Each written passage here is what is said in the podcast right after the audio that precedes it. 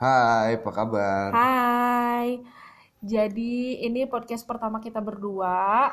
Sesuai nama kita, Ya, ya. Cerpen A titik Jo. Sedap. kenapa A titik Jo? Itu soalnya nama gue Avi. Nama gua Joy.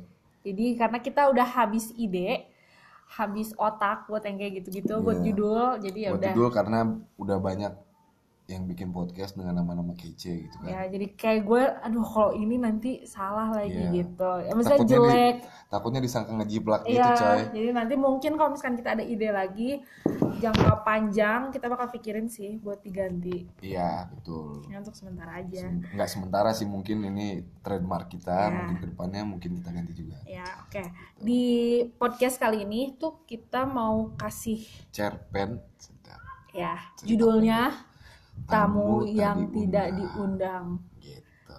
Kenapa tamu tadi undang? Ini misteri horor, tapi Iya. kita ceritain dengan santai.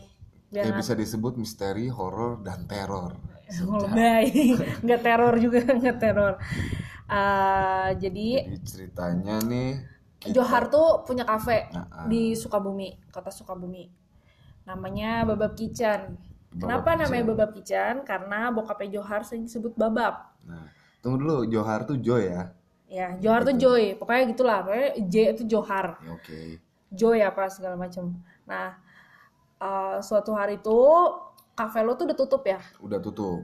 Kisaran jam berapa tuh? Jam setengah sebelas, jam dua belasan lah gitu. Ah, terus Johar tuh posisinya lagi di luar. Nggak, cabut, kita cabut kan. Gue cabut mau Ya ngambil lu, motor nih. ya lu lagi di luar kan sebelum mereka datang. Hmm.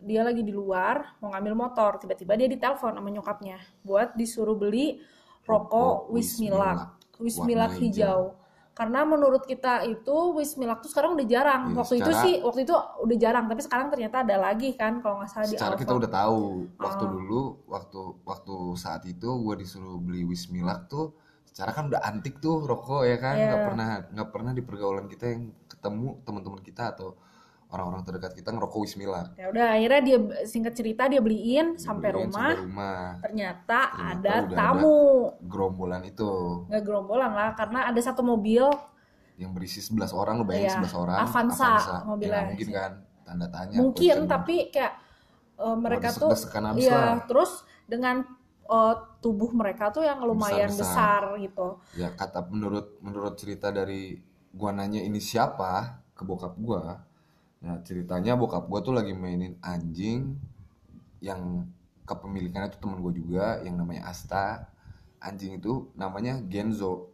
Lagi dimainin gitu lagi deh. dimainin gitu di depan. Ah. secara kan ya bete juga kan bokap gua baru beres hmm, buka apa kafe.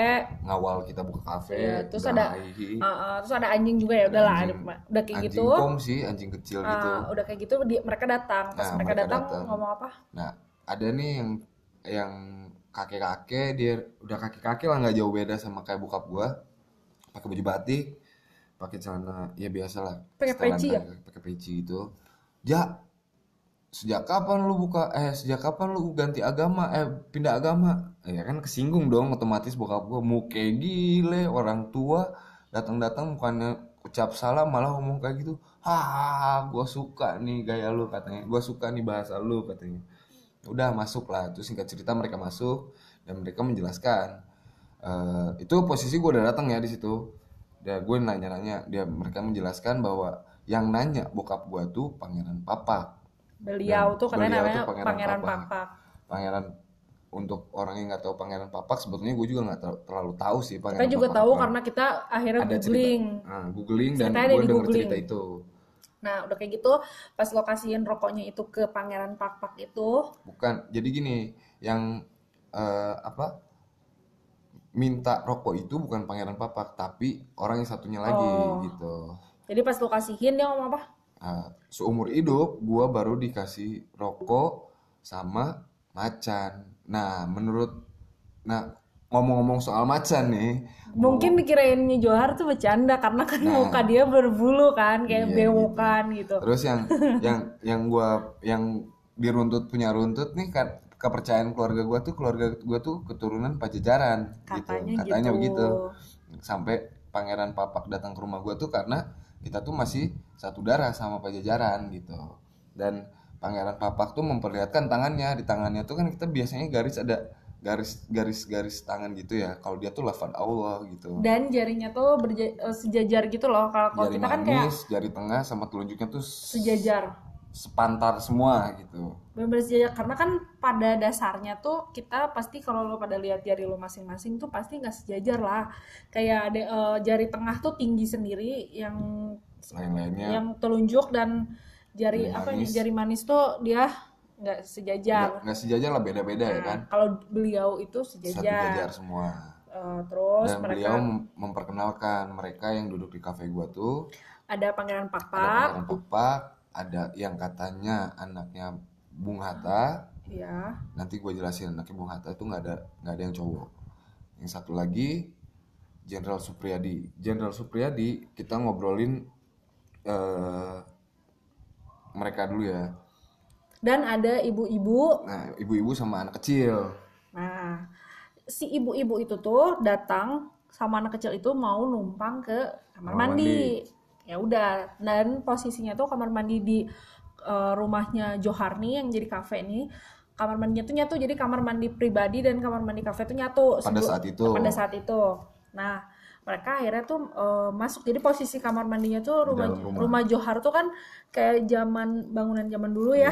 Nah, jadi kayak eh, kamar mandinya tuh kita harus ngelewatin kuno lah nggak Nah, kayak- harus nggak kayak ngelewatin dulu sekarang. lorong. Lorongnya itu lumayan gelap, tapi sebenarnya lorongnya ngapain yang cuman karena gelap. Jadi agak-agak ya agak-agak horor gitulah kalau untuk orang yang belum biasa. Akhirnya dia masuk ke situ, tiba-tiba udah mungkin dia udah selesai dari kamar mandi atau gimana, dia lari terbirit-birit sampai jatuh gitu. Ditanya, jatuh. ya ditanya lah sama Emak nyokapnya Johar. Kayak kenapa kenapa gitu. Ya, pas, dita- pas ditanya gitu dia jawabnya gimana?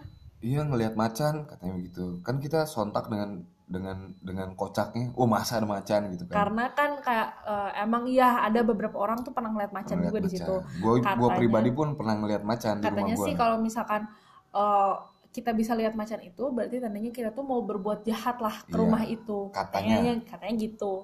Nah, tapi ya kita juga nggak tahu kan dia mau berbuat apa ke rumah kita. M- Hmm. Mungkin juga tujuan dia bertamu, cuman ya sialnya dia dia ngeliat yang kayak gitu gitu. Nah, sebelum sebelum gue gabung sama mereka di pembicaraan mereka yang akan gue ceritain sekarang, nah setelah gue datang ngasihin rokok yang katanya gue macan itu, gue pergilah langsung ke dapur. Nah, ke dapur. Nah, bos udah kayak gitu, dia ngomongin soal keturunan pangeran papak, ya kan? Kakak gue pada saat itu nge-BBM ke gue. Gue keturunan pangeran Diponegoro juga gue biasa aja. Nah ya waktu gua. lagi men- waktu beliau lagi cerit- menceritakan Pangeran Pakpak itu Johar sama kakaknya itu Tefani lagi ada di kafe Dapur. posisinya lagi Iya, di dapur. kafe. Dan itu tuh tertutup sama Bar. bar. Mereka tuh jongkok di bawah. Mereka dan si beliau ini lagi ngobrolnya di bokap gua depan. di depan. Otomatis kalaupun emang Johar sama Tefani lagi ngobrolin itu pun sambil bisik-bisik nggak bakal Nggak bak- kelihatan. nggak bakal kelihatan nggak bakal kedengar Karena cuma ketutup sama Nah, bar. ah, Dan cuma- mereka pun ngobrolnya ini di BBM. BBM. nah pas udah kayak gitu yang katanya pangeran papak langsung sontak berdiri udah berdiri dia ngomong kayak gini tenang katanya pangeran di Penogoro nanti kita bawa ke sini Karena lo waktunya." chatting sama Tiffany kan, Iya. gue juga pangeran di Ya, terus sombong di situ gue bilang gini gue turunan pangeran Charles juga biasa aja gue bilang kayak gitu kalau pangeran Charles susah katanya dia dia harus seberang negara katanya gitu Jadi seakan-akan dia tuh Seakan-akan dia bisa tahu lah gitu, isi tahu apa BBM yang- itu apa. apa yang gue bicarakan lah pada saat Iya, itu tapi kan nggak kayak ya kalau orang normal nggak bakal mungkin tahu lah Iya, isi gitu. BBM orang apa gitu.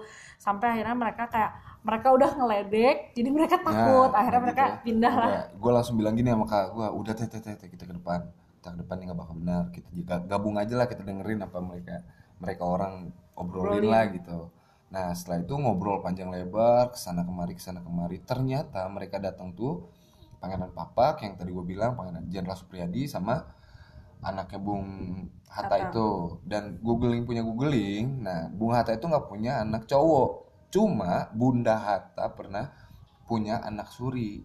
Ternyata Anak dia. angkat katanya. ya katanya seperti itu. Dan bu- bunda anak suri itu anak angkat dan kebetulan dia tuh disekolahkan di Den Haag gitu. Sedangkan Pangeran Supriyadi adalah Menteri Pertahanan Indonesia yang pertama dan pada saat itu akan dilantik tapi menghilang.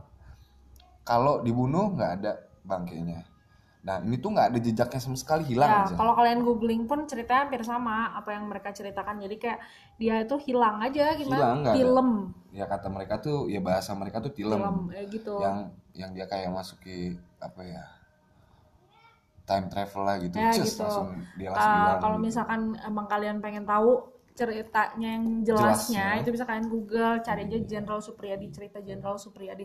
Itu kalau jelas lu, banget. lu kenal sama teman-teman gue juga lu boleh tanya deh sama Adit sama Andika Mbe gitu kan sama Asta. Dan sekarang tuh oh dan mereka melanjutkan cerita, cerita tentang, Pancasila. Garuda ya Garuda Pancasila. Garuda Pancasila tuh dia nanya Jenderal Supriyadi nanya sama saya gitu kan sama gue "Eh, kamu sekolah dari pertama kamu sekolah sampai detik ini tuh berapa tahun? 12 tahun gue bilang gitu kan. Bla bla bla bla bla segala macam. Kamu tahu nggak Pancasila yang sebenarnya tuh balik ke sebelah mana? Ya kan di di jam di kafe gue tuh kebetulan ada Garudanya tuh. Gue lihat oh sebelah kiri apa sebelah kanan? Gue Dan pasti semua orang juga kalau misalkan ditanya gitu untuk uh, generasi sekarang ya generasi gua dan teman-teman lain pasti ngelihatnya pasti dia Ya, udah balik kanan ke kiri kanan lah ya gitu. gitu pokoknya ngadep miring lah matanya cuma Miring satu matanya cuma satu. Nah, Gitu. kebetulan dia selaku pelaku sejarah yang ada di Indonesia, pelaku dia berperan dalam sejarah yang kita tahu di Indonesia itu kita tahu di bangku sekolah. Dia berbicara seperti ini, sejarah di Indonesia tuh banyak yang diselewengkan. Katanya seperti itu. Satu, ya percaya nggak percaya memang memang dia berbicara seperti itu dan dia ngorek tasnya dia bawa tas loh. Dia ngorek tas, dia ngeliatin badge ah, pin pin Garudanya itu tuh nggak ada. Satu yang gue lihat nggak ada bineka tunggal ika yang dicengkram sama Garuda. Yang kedua dia baliknya ke depan. Matanya dua nggak punya paruh. Si Garudanya. ya cuman Garudanya itu cuman bentuknya kepala sayap langsung gitu kan. Nah gue kaget. Wah yang bener aja dan nih, dia kayak gini nih ini burung Ini garuda asli. yang sebenarnya yang aslinya gitu. tuh seperti ini. Nah terus dia ngeluarin PC buat uh, veteran. Dan beberapa temen gua ada kakeknya ada ada topi veteran. uh, ya, kakeknya punya topi veteran. Gue gue pernah pakai gue pernah foto-foto pakai foto-foto. Tapi beda sama yang dia. Yang dia punya tuh berat coy. Betulan berat. Kayak kayak apa ya? Kayak lu ngangkat dua bata lah gitu dua bata.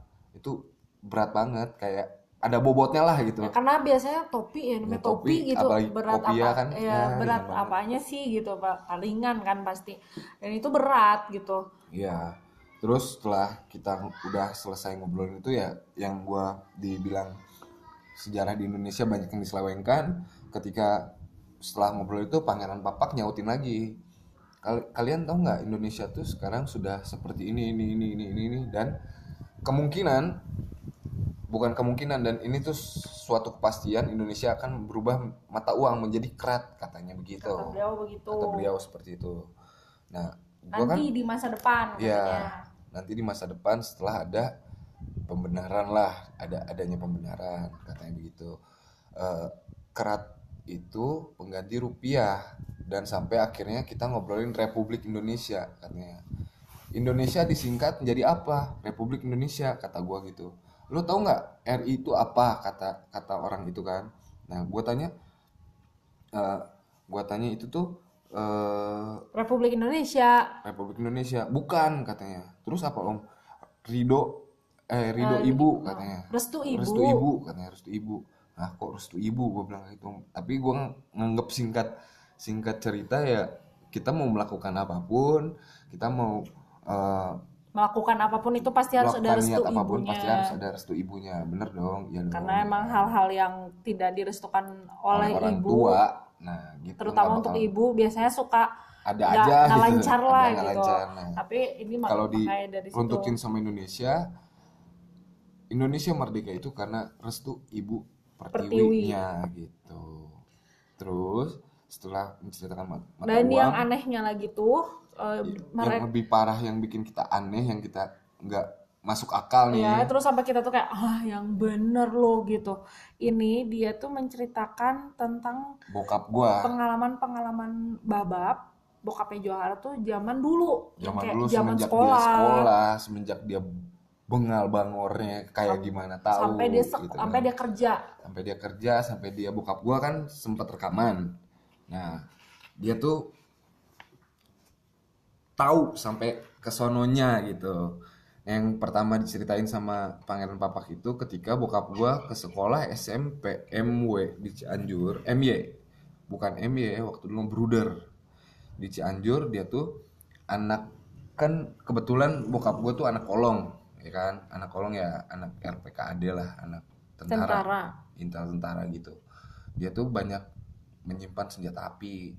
Bokap gua waktu SMP tuh suka bangor pengen ya kalau sekarang mau pengen jadi keren lah gitu. Dia bawa beceng nih ke sekolah disuruh sama kakak kelasnya dia. Kakak kelasnya dia pun anak kolong juga sama. Tuh keren lah tuh beceng.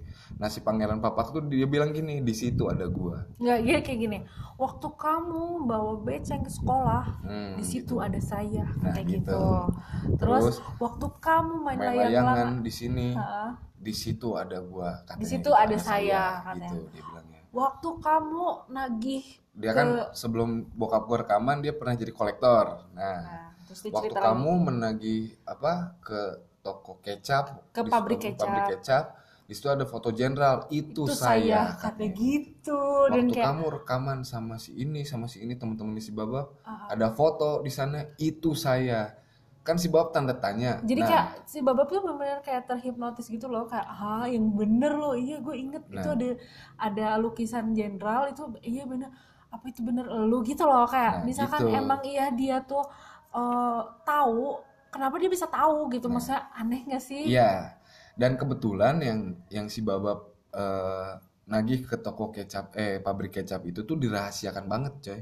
Pokoknya itu tuh ada cerita yang rahasia lah rahasia lah itu nggak bakal gua bakal share di sini. tuh babab pun babab sendiri pun nggak pernah Cerita ceritain sama gua pribadi, sama anaknya sendiri Setelah ada kejadian itu terkuat cerita. tanya, "Kenapa, Bab? Gini gini gini." Nah, dia baru cerita, "Oh, Jadi, ternyata yang membongkar rahasianya tuh dia, Dia, gitu. gitu.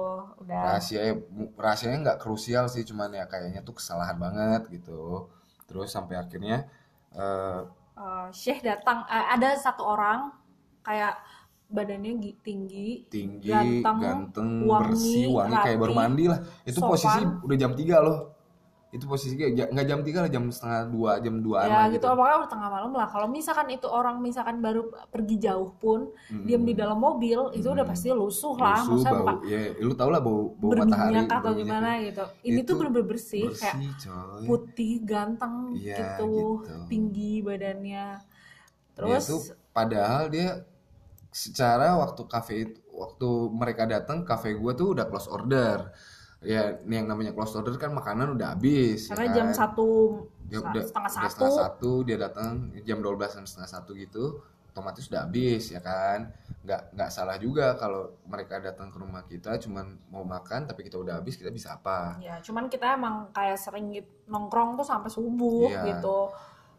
terus dia tuh padahal mereka tuh cuman kopi satu eh kopi dua teh manis satu ya kan Enggak, ceritain dulu waktu Syekh itu. Iya. Pas Syekh datang, ya syekhnya datang tuh dia bilang gini oh sudah waktunya katanya begitu nah si pangeran papak dia bilang gini nah ini syekh saya katanya dia udah 3000 tahun eh, ini Syekh saya. Dia 3000 baru tahun. dia udah 3000 tahun. Iya. Kalau saya Dan, baru nah gue nanya, 1200. oh 3000 tahun. Kalau om berapa? Gue bilang kayak gitu. Ah saya mau paling juga 1200 katanya gitu. Apalagi, nah dia tuh, 1200 tahun. Cuy. nah di situ tuh kan ada gua, ada kakak gua, ada bokap gua, ada emak gua, ada teman gua bertiga. Adit, B, Asta. Terus Nah setelah itu, nah kamu paling baru 28 tahun. Nah di situ posisinya kakak gua baru 8 tahun, 28, tahun. 28. Padahal dia nggak nanya, eh, kakak gua nggak nanya. Gua gua sendiri pun langsung kaget anjing kok bisa tahu gitu kan. Terus tem- kakak maksudnya kakaknya Johar nggak bilang Ah, kalau nggak bilang. 28 Padahal tahun. kakak gua tuh cuma diem-diem aja. Oh iya iya iya iya doang. Nah si Syekh bayar lah di situ. Syekh bayar. Duitnya 300 ribu nggak mau dikembaliin lagi kan dan dia ngomong kan sudah waktunya Nah, kan sudah ya. waktunya itu. Jadi pas dia mungkin- da- di- pas si Syekh itu turun dari mobil datang ke kafe, dia langsung kayak menundukkan badannya sedikit terus Iya, sambil bungkuk. bilang kayak eh, take a bow lah. Ya terus kayak bilang kayak gini "Eh, sudah waktunya sambil tersenyum gitu kayak zaman sekarang cuy mana ada orang maksudnya jarang kan orang ngomong kayak sudah waktunya kayak apaan aja misalnya paling kayak juga, ayo kita balik. ya ayo udah- pulang yuk pulang gitu udah malam, pak siang, ayo gitu udah malam ini tuh enggak dia tuh Dia cuma ngomong satu patah, eh, dua patah kata sudah waktunya. iya jadi kita kayak Datang ke "Ah, bar, ini jadi berapa? gitu. banget Awkward gitu jadi kayak yang udah kayak lu kayak lu ngebilling lah misalnya kalau sleep oh satu menit lagi nah itu kan udah waktunya udah kita cabut balik Iya, gitu. dan dia bayar itu. Bayar tiga ratus ribu. Kayak kopi itu cuman 15.000 ribu kan Hmm. satunya. Dia beli kopi dua otomatis 30.000 ribu. Teh manis paling berapa? Goceng. Goceng. otomatis cuman 35.000 ribu. Dan dia ngasih uang itu 300.000. 300.000 ribu. tiga ratus ribu. dan kamu dikembaliin. Dan Nah. gua cek duitnya ya asli cuma asli, duit tapi rapi beneran. kayak beres diambil dari ATM ATM, gitu. gitu. nah udah kayak gitu mereka pamit pulang Nah pamit pulang ada ritual yang nggak bisa gue jelasin di sini. Ritual mereka yang kalau kita suntangan ke orang tua tuh kayak apa? Ternyata salah kata Kayak- pangeran papa harusnya a ba ta sa dan Abata bilang, satu ke mana aja sih ke ke, pipi, ke pipi kanan kiri, kanan kiri ke ke, Ke jidat, ke bibir jadi gitu. abatasa gitu, ke Gitu. bibir karena waktu itu sih eh, lu tuh Bokap gua, salah oh bokap bokap yang lu ya? salah. bokap lu yang salah nah gitu. Pas setelah di, sebelum mereka cabut nih, sebelum mereka pergi, nah bokap eh, dia tuh pangeran papa tuh ah sudah selesai sudah katanya tugas saya buat ngeliatin cucu yang baru lahir. Padahal di rumah gua tuh nggak ada yang baru lahiran coy gitu. Kayak gak ada bayi lah Nggak balita pun bayi, nggak nggak ada, di Kita rumah tuh udah bangkotan semua. udahlah akhirnya babab tuh anterin An- Aneh Mereka gitu udahlah. anterin mereka ke mobil. ya ke mobil Nah, gua panik tuh di situ. Bokap gua tuh kayak yang dihipnotis, ikut jadi aja kayak gitu. ikut terus Ikut aja terus bengong, bengong, matanya kayak kosong kaget gitu lah, ya kayak dia tuh shock-shock gitu. emang ya siapa sih yang nggak shock tahu cerita waktu kecilnya Nah, kayak gimana gitu. hal yang dia rahasiakan kok dia bisa tahu padahal di situ tuh yang dia yang dia tahu tuh cuma dia doang Nah. bababnya doang gitu. Terus- sampai akhirnya dia tuh dipeluk gitu ya? Iya bokap gue dipeluk. Sebelum bokap gue dipeluk kakak gue kan salam juga tuh semua salam. Kakak gue nanya gini om kapan kita ketemu lagi? Oh tenang. Kersaning Allah insya Allah kita bakal ketemu lagi katanya gitu. Terus dia peluk lah bokap gue Eh, terus kan mereka bilang kalau mereka mau ke Papua. Dia nggak tahu lah dia mau ke Papua mau ngapain. katanya ini saya selanjutnya sesudah dari sini saya akan pergi ke Papua kata beliau begitu. Nah tahu pakai dipeluk Avanza bokap itu. gue jalan ke Avanza. Dan dipeluknya tuh kayak gimana babab peluknya tuh kayak dari belakang kayak dirangkul gitu cuma di bawah ketek gitu katanya terus katanya ketek. kan kayak masuk ke Ah, tulang rusuk. babab tuh kayak yang dirangkul dari belakang masuk ke tulang rusuk gitu jadi jari-jarinya si itu. pangeran papaknya tuh babab masuk tuh gitu. kayak yang lemes lemes ngikutin doang. Oh iyalah gue ikut gitu. Iya. Sampai ke sono udah sampai ke sana nah pas belum pulang itu anak kecil yang ikut sama udah ibunya ke kamar udah otw pulang tuh udah parkir ay kayak Ah. begitu udah parkir pas udah mau masuk jalan semuanya? udah masuk udah mau jalan dia buka buka jendela. jendela, nah gue tuh heran ke mana ibu-ibu sama anak-anak itu ke mana? Semenjak dia ternyata pangeran pangeran papak dan kawan-kawannya bercerita tuh kita tuh kayak yang dihipnotis. Ternyata mereka yang banyakan itu masuk mobil lagi. Yang 11 orang itu masuk mobil semua. Dan gue sadarnya tuh pas dia buka buka jendela si adik-adik yang kecilnya tuh bilang gini dadah dede. Ke babab. Ke bokap gua tapi coy. sempet juga kan kayak anak-anak kecil itu tuh pegang pipi babab. Eh, terus kayak anak kecil ketemu anak kecil lagi ngerti gak sih terus Iya, kayak gitu, dicubit-cubit gitu pipinya terus kayak dede gemes aneh gitu, gitu kan kitanya kayak masa sih anak kecil ke babab bilang dede nah, gitu padahal bokap gua kan udah di situ tuh bokap gua tuh enam- 65 apa 64 ya gitu. mungkin teman-teman di podcast kita tahulah babab tuh orang yang mana Iya gitu. itu nggak mungkin juga? Nggak mungkin ya disebut mungkin dede. ada yang bilang dede ke dia ya kalau umurnya lebih tua daripada babab bab ini anak kecil gitu anak kecil yang tadi bawa mainan dinosaurus itu kayak pegang pipi babab Heeh, dijembel-jembel gitu. udah ada dede sambil teriak gitu. Sampai aneh gitu kan Nah, guanya juga. akhirnya mereka, Mereka pulang cabut lah. jalan. Nah Nah, posisi misalnya kalau lu tahu posisi kafe gua di mana, nanti kan turunan langsung belok nah kanan. belok tuh bener-bener apa sih mobil nggak akan terlihat lagi lah sama kita. Nah mereka lurus, Terus itu kita posisi liatin. anget loh, anget dan nggak dingin. ya, tengah malam tengah-tengah malam tuh anget. Pas cabut, jalan nih jadi maksudnya dia jalan lurus pas belok mereka udah nggak kelihatan mati lampu semua mati lampu dan itu dingin parah. langsung dingin, dingin, banget. banget dan gini kayak eh, menurut bayangan gue nih yang mencerita yang ngedenger ceritanya juga jadi kayak si mobil itu hilang tuh mati lampu tuh jadi kayak mereka tuh menghilang gitu nggak sih gitu Kayak apa ya journey to the travel, travel apa ya future gitu. Iya kayak lampu. masuk Anjir, ke gitu. dunia yang lain kayak ke jam waktu kali ya Iya, gitu jadi kayak time travel gitu langsung ah gitu gitu.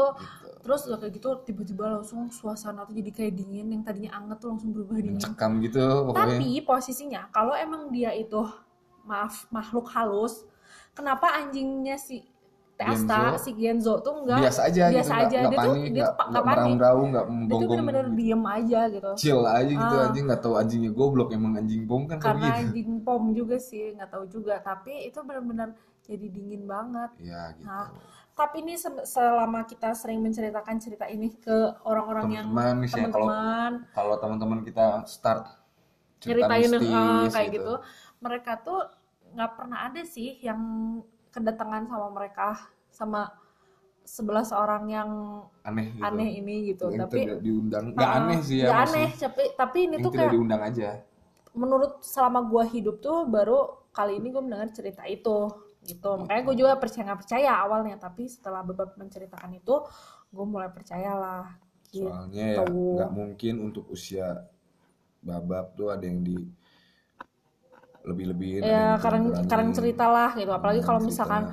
Kalian udah tahu babab tuh orangnya kayak gimana gitu Oke, gitu aja ya dari kita. sorry banget, Sorry banget kalau misalkan podcastnya Bahasa tidak kita terbata-bata nggak Ya, kayak orang lain. Kita tidak soalnya sempurna atau enggak dari cerita itu ada yang tersinggung atau gimana kita tersinggung. mohon maaf Mohon tapi karena kita juga cuman menceritakan lagi aja, Share cerita pendek uh, aja. pengalaman kita terus maaf banget ada suara motor bocor ada Ya. suara anak-anak Anak. lagi main layang-layang karena ini posisinya kita di komplek rumahnya masih kosong jadi ya udah kita manfaatkan untuk bikin podcast Iya, Daripada kita gabut ya kan. Oke, waktu. selamat hari Senin. nanti oh ya kalau misalkan kalian eh, menurut kalian kayak eh ini Aneh banget gue pengen tahu lagi nih Ini ceritanya cerita yang aneh-aneh apa. karena sebenarnya kita juga masih punya cerita aneh kalau Iya. misalkan kalian mau tahu atau cerita apa tentang eh, kehidupan siapa kayak gitu bisa insya Allah kita ceritain. Kita ceritain. nanti tapi kalau misalkan pada kagak kan di bawah ada komennya. Kalau gak salah gue juga harus lihat dulu.